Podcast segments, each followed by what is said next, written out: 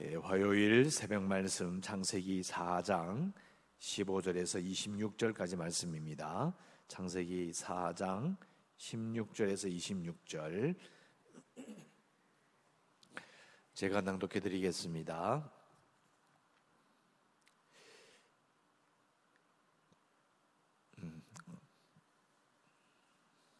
(4장 16절) 가인이 여호와 앞을 떠나서 에덴 동쪽 놋 땅에 거주하더니 아내와 동침함에 그가 임신하여 에녹을 낳은지라. 가인이 성을 샀고 그 아들의 이름으로 성을 이름하여 에녹이라 하니라.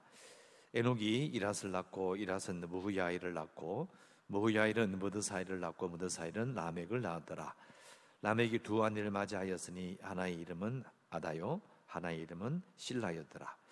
아다는 야발을 낳았으니 그는 장막에 거주하며 가축을 치는 자의 조상이 되었고 그의 아우의 이름은 유발이니 그는 수금과 퉁소를 잡는 모든 자의 조상이 되었으며 실라는 두발가인을 낳았으니 그는 구리와 쇠로 여러 가지 기구를 만드는 자요 두발가인의 누이는 나아마였더라.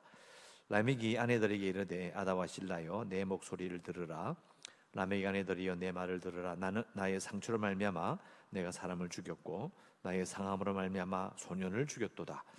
가인을 위하여는 벌이 7배일진데 라멕을 위하여는 벌이 70배이리로다 하였더라.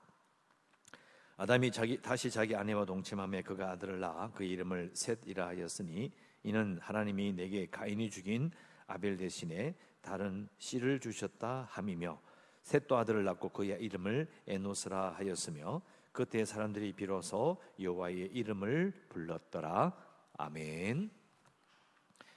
오늘 읽으신 말씀 16절에 나오는 것처럼 이 가인이 에덴 동쪽 놋 땅에 거주한 이후로 이제 일어난 일들을 기록하고 있습니다. 오늘 같이 읽은 말씀 읽어보시면 16절부터 24절까지는 가인의 그 집안에 일어난 일, 그리고 25절, 26절은 이제 아담이 가인과 아벨은 죽고 가인은 떠났죠. 그 이후에 이제 새로 주신 그 자손의 이야기가 시작이 되는데 비교해 보면 가인은 상당히 길게 기록이 되어 있고 또 읽어보면 되게 재밌어요. 뭐 목축 치는 자, 뭐 퉁소 잡는 자, 심지어는 뭐 구리와 쇠로 여러 가지 기구를 만드는 인류의 여러 가지 기원, 기술, 뭐 음악, 뭐 등등등 보면서 그렇구나. 그런데 셋은 별로 없어요. 셋가 아니었어도 별게 기록되지 않습니다. 자, 이 부분이 중요한 거예요. 사람들은 이 가인의 후손들의 이야기처럼 이런 걸 재미있어 할지 모르지만 사실 읽어보면 하나님의 이름이 등장하지 않습니다. 하나님이 없어요. 자, 문명이 저주라는 이야기를 하고 있는 게 아니고요. 하나님 없이 살아가려고 하다 보니까 하나님의 얼굴을 뵐 수도 없고 또 심지어는 정착하여 살 수도 없는 그런 벌을 받았기 때문에 하나님 없이 살려고 발버둥 치다 보니까 생긴 거예요. 전체 의미는 그렇습니다. 이걸 꼭 기억하며 보셨으면 좋겠고요. 또 이 가인의 족보를 보면서 우리가 생각할 수 있는 것은 자, 우리 입장이 아니고 당시 사람들의 입장에서는 지금부터 뭐 한 4,000년 정도 전이니까 대강 계산해봐도 그 당시 사람들은 이 신화가 있었고 그 신화에서는 이런 인류의 문명과 문화의 발전이 누구로부터 비롯되느냐라고 생각할 때 대부분 신으로부터 뭐 신이 이 짐승과 같이 사는 인간에게 뭐 이렇게 뭐 불을 가져다주고 이제 불을 이렇게 가르쳐주고 뭐 기술을 가르쳐주고 뭐 이런 식으로 생각하고 있었어요. 신이 아니라도 신과 인간의 이 반이 섞여 있는 그런 이상한 존재가 이런 문명을 가르쳐줬다 이렇게 알고 있었어요. 그런데 성경은 정확하게 그게 아니라 사람으로부터 비롯되었음을 분명히 말하고 있습니다. 그래서 이 가인의 기록은 상당히 중요합니다. 그래서 그런 것을 이해하고 한번 보셨으면 좋겠고요. 그런데 이제 16절에 나오는 것처럼 에덴 동쪽 놋 땅에 거주하더니 17절 아내와 동침함에 그가 임신하여 에녹을 낳았다. 그런데 가인이 성을 쌓고 그의 아들의 이름으로 성을 이름하여 에녹이라 했다. 자, 앞에 하나님께서 하셨던 말씀과 잘 비교해 보면 사실은 이 가인은 하나님께서 땅을 유리하는 자가 되라고 말씀해요. 이게 땅을 떠도는 자가 되라고 이야기했는데 가인은 정확하게 하나님의 벌을 거역합니다. 성을 쌓았다는 것은 정착을 의미합니다. 그리고 왜 성을 쌓았느냐? 자기를 죽이는 사람이 많다라고 말한 것처럼 자신을 보호하기 위해서 아마 성을 쌓은 것으로 짐작이 되는데 어쨌든 하나님의 뜻을 배반한 거예요. 거역하고 또 자기 힘으로만 살아남기 위해서 성을 쌓는다. 그래서 이 성의 이름이 자기가 낳은 첫 자식 에녹의 이름으로 하는데요. 에녹이라는 이름 자체가 새로운 창조라는 뜻을 가지고 있습니다. 이 상황이 어떤지 아시겠죠? 가인이 어제도 말씀드린 것처럼 벌을 받고 떠나면서 하나님께 용서를 빌거나 자기가 잘못했다고 말하지 않습니다. 인정하지 않는 거예요. 그러니까 쫓겨난 다음에도 뭐 하나님을 그렇다고 해서 뭐 대들 수도 없는 노릇이고 하나님의 존재가 워낙 크시기 때문에 그러나 자기는 아무리 작은 존재고 죄인이라고 할지라도 하나님 앞에 자기의 마음을 복종시키지 않습니다. 결국 우리가 가문쌤 우리도 아무리 어린아이라도 지 맘에 안 들면 안 드는 거예요. 자기가 기분 나쁘면 기분 나쁜 거예요. 자기 마음을 돌이키지 않으면 그냥 그렇게 사는 거예요. 가인이 지금 딱 그런 경우입니다. 죄를 인정하지 않고 하나님의 그 벌마저도 사실은 마음에 들지 않는 것이죠. 그래서 성을 쌓습니다. 성을 쌓는데 영어 성경을 보면 이 성이란 말이 도시라는 단어로 번역되어 있습니다. 이게 이제 우리가 사는 이 도시의 의미도 사실은 이게 겹치는 거예요. 하나님께서 말씀하셨죠. 땅이 너로 말미암아 저주를 받아서 농사를 지어서는 먹고 살기 힘들 것이다. 그래서 이제 떠돌아다니는 거죠. 그러니까 이렇게 되는 거예요.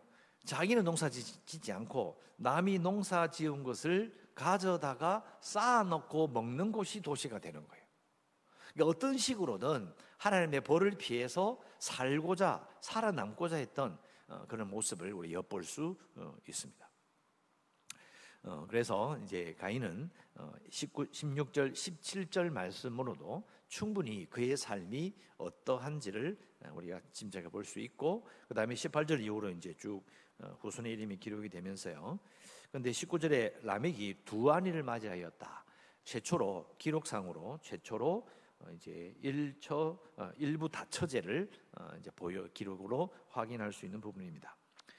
사실 뭐 일부 다처, 1처, 일부 1처 뭐 따져 보면은 역사상으로는 되게 이제 일부 다처가 오래됐습니다. 읽기 시작됐으니까요.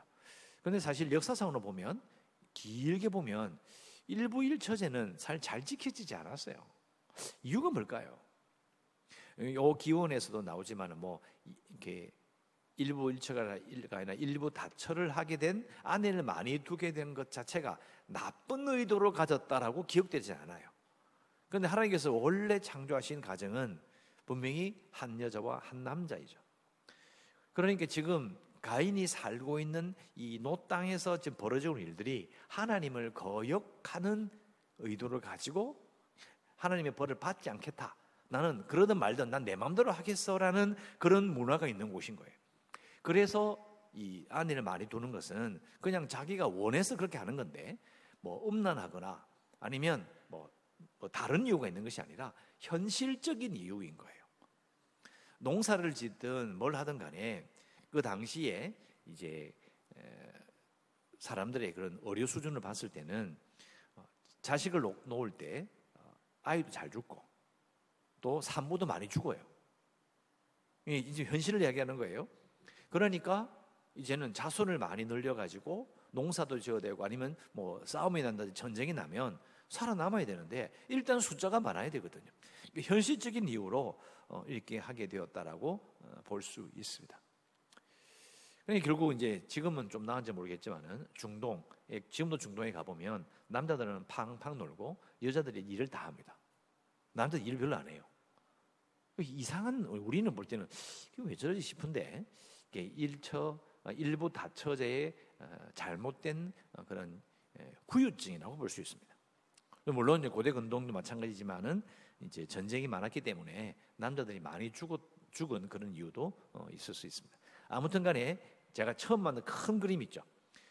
가인의 자손이 에덴 동편으로 가서 거기서 하나님의 벌을 거역하고 자기 마음대로 살아남기 위해서 하다 보니까 이런 일들이 벌어지는 것이고, 그러면서 이제 자기 힘만으로 살아남으려고 하는 그런 문화 가운데서 벌어진 일들이 이제 21세기로 나오는 그런 기술의 발달이라고 볼 수 있습니다.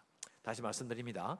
기술이 발달되는 것이 나쁘다는 의미가 아니라 그 기술을 발전시킨 사람들이 어떤 사람이냐가 정말 중요합니다. 자신의 그런 것을 하나님께 의지하는 것이 아니라 하나님 없이 살아남으려고 하는 의도를 가지고 있다. 그런 의도를 가진 자들이 이런 것을 발전시켰다. 사실 그렇게 좋은 것은 아니죠. 자, 의술이 나쁘다는 이야기가 아니고요. 사실 우리 시대로 바로 가족은 조금 비약이 좀 심하긴 한데, 우리나라는 이 의술, 그러니까 병원에 가서 치료받는다는 것이 사실 국가에서 하는 의료보험 체제로 돌아가게 되어 있어요. 그래서 정말 의료비가 쌉니다. 미국 사람들이 우리나라로 와 살다가 몸이 다쳤을 때 뭐 이빨 치료나 하여튼 수술 같은 거 받으면요 벌벌벌벌 떱니다. 왜요? 미국에서 만약에 그렇게 큰 수술을 하거나 하게 되면 그건 사실 파산이거든요. 엄청나게 비쌉니다. 우리나라는 너무 싼 거예요. 뭐 진료받는데 10,000원, 5,000원 깜짝깜짝 놀랍니다. 미국은 의료기술이 발달했지만 그러나 돈이 있어야 진료받을 수 있어요. 베푸는 진료, 이렇게 모두를 다 치료 잘해주고 모든 국민이 참으로 뭐 의료 서비스를 잘 받아서 평안한 삶을 살고 그런 거 없어요. 내는 돈만큼 그냥 치료받는 거예요. 돈 없으면 치료 못 받아요. 미국에서 마약이 사라지지 않고 마약이 계속 큰 문제가 되는 이유는 병원에 가지 않고 마약 사가지고 그 진통을, 그 고통을 견뎌내려고 먹는 거예요. 아니면 맞는 거예요. 그게 훨씬 싸거든요. 그러니까 시간이 지나면 그게 중독이 되어서 계속 마약을 더 찾게 되고, 그래서 몸이 또 완전히 정반대로 더 망가지는 거죠. 그러니까 이 의술이 발달되는 것도 가만히 생각해 보면 우리가 그냥 순진하게 막 몸이 아프면 사람은 뭐 건강하게 살 권리가 있고 그런 게 아닌 거예요. 그러니까 그 의술을 발전시키려고 하는 의도가 뭔지를 잘 생각해 봐야 돼요. 돈을 벌기 위해서, 자본주의의 그런 여러 가지 돈으로 얻을 수 있는 모든 혜택을 얻기 위해서. 사실 그런 의도를 가지고 계속 의술을 발전시키니까 결국은 현실에서 느끼는 문제는 부자는 오래 살고 가난한 자는 그냥 버티는, 견딜 수밖에 없는 거죠. 생각보다는 이 가인의 후손들이 보여주고 있는 이 모습이 우리 지금의 문명에도 큰 통찰을 줍니다. 의도가 뭐냐는 거죠. 왜 그렇게 하기 시작했느냐가 정말 중요합니다. 자, 이거 관계된 모든 것들은 다음에 또 한 말씀을 드리죠. 새벽이라서 너무 길고. 자, 22절부터 이제 신라는 두발가인을 낳았고 그는 구리와 쇠로 여러 가지 기구를 만드는 자다. 두발가인의 누이는 나아마였다. 자, 구리와 쇠로 실제로 우리 예수님께서 오시기 전까지 4,000년 전, 지금부터 그 6,000년 전에 구리와 쇠를 이제 사용하기 시작했다는 그 흔적이 있습니다. 그래서 다윗과 요나단, 요 시대에 다윗과 요나단 사울 왕만이 철기로 된 칼을 들었어요. 그러니까 철을 사용하기 시작한 것은 BC 4,000년인데, 그러나 이제 그 다윗 세대를 딱 내려오면은 이게 1,000년에서 900년대로 딱 떨어질 때거든요.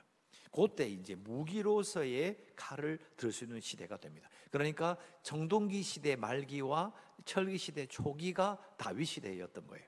그러니까 계산해 보면 깜짝 놀랍니다. 왜? 우리가 어릴 때 배웠던 이 청동기 시대, 신석 시대에 하면 그건 원시인과 다름없을 때라고 생각하거든요. 그런데 그게 아니에요. 사람으로서 할 수 있는 대부분의 문화는 다 발전되었다라고 볼 수 있는 거예요. 그래서 앞에 나오는 것처럼 수금도 불고 퉁소도 불고 음악도 있고 그리고 금속도 사용할 줄 아는 시대가 된 거죠.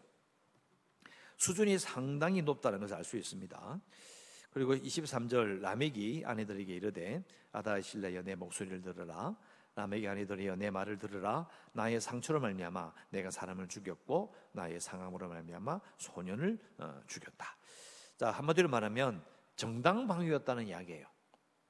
내가 그냥 죽인 게 아니라 내 상처가 있어서 내가 상처를 입어서 소년들 사람을 죽였다. 이게 정당방위였다는 거죠. 최초로 성경에서 최초로 정당방위를 주장하는 부분인데요. 자, 문제는 24절입니다.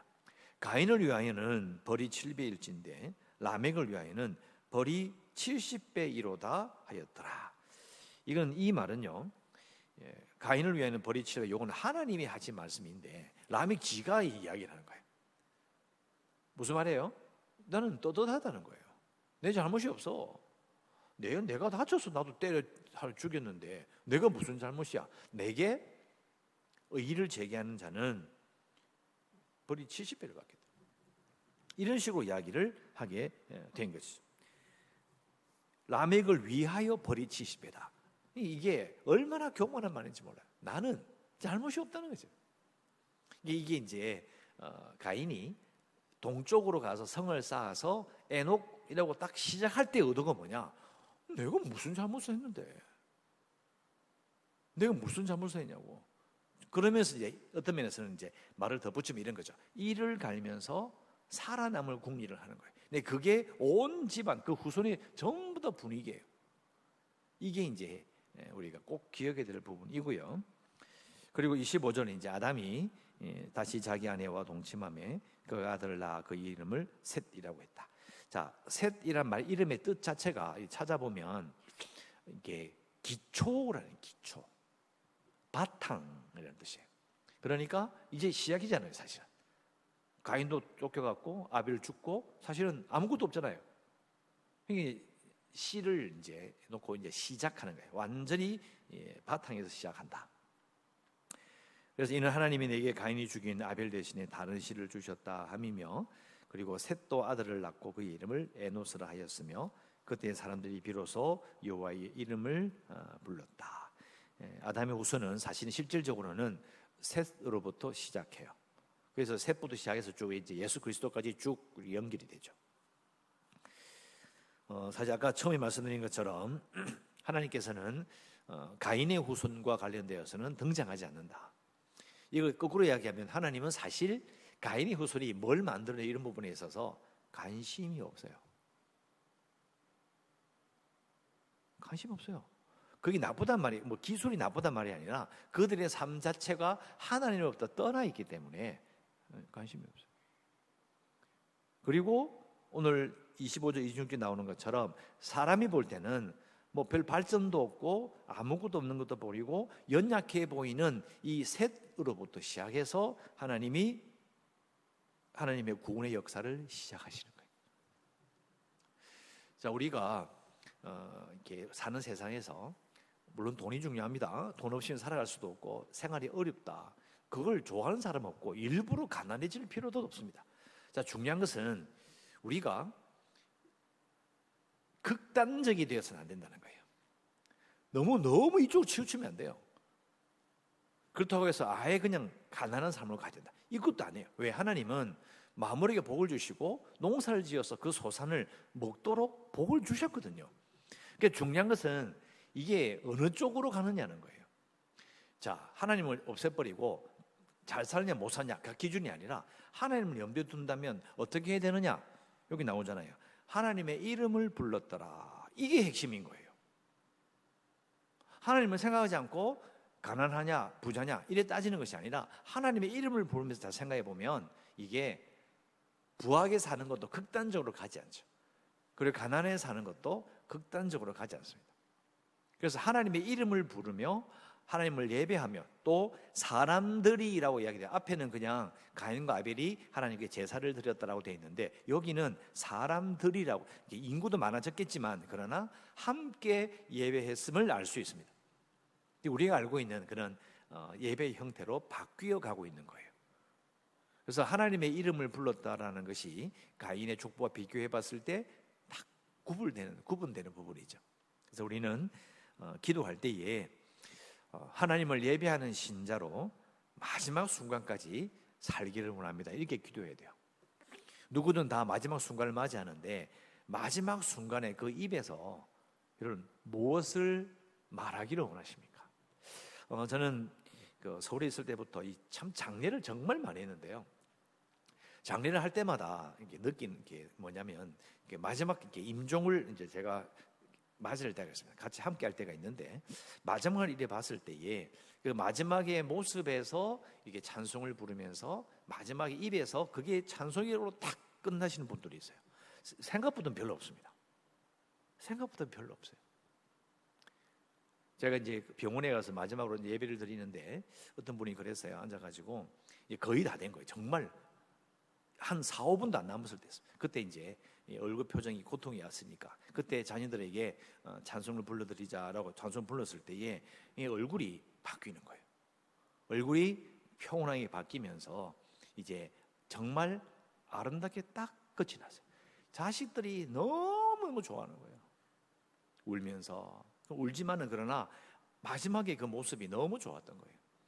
그때 그 순간 저 기억이 납니다. 뭐 그분의 이름이나 이런 거 다 잊어버렸지만은 그때 자손들이 봤을 때 그들이 느꼈던 그 마음들 정말 기억이 나요. 제일 중요한 것은 그들이 바쁘신 자야. 돌아가시는 그분만이 하나님 불러가신 그분만이 예수 믿는 사람이었어요. 그들이 신앙이 무엇인지를 알고 예수 믿게 되지 않았을까라고 생각해봐요. 저는 이제 뭐 확인해 볼 수는 없었으니까요. 그래서 우리가 여호와의 이름을 부르는 거 이걸 보면서 하나님을 예배하는 신자로 이 땅의 마지막 순간까지 함께하기를 원합니다. 이렇게 여러분 기도하셨으면 좋겠습니다. 기도하시고 그리고 계속해서 교회를 위해서 재개발 소송과 그리고 코로나 극복을 위해서 또 서울 쪽에 비 많이 온 거 아시죠?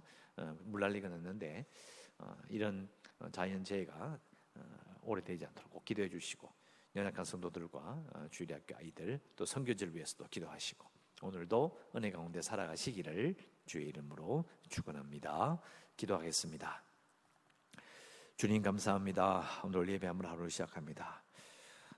오늘도 여전히 더위로 그리고 폭우로 말미암아 어려운 그런 하루를 살아갑니다. 여전히 코로나로 인하여서 참으로 두렵고 불편한 날을 살아가지만 그러나 여전히 저희들은 하나님을 예배하는 신자로 살아가려고 합니다. 예배하는 삶이 이 땅의 마지막 순간까지 하나님을 예배함으로 찬송을 부름으로 마무리하기를 원합니다. 오늘도 저희들 어디를 가든지 함께하여 주시고 주님 예배하는 자로 살아야 되는 것을 잊지 않기를 간절히 소원하오며 예수님 이름으로 기도드리옵나이다. 아멘.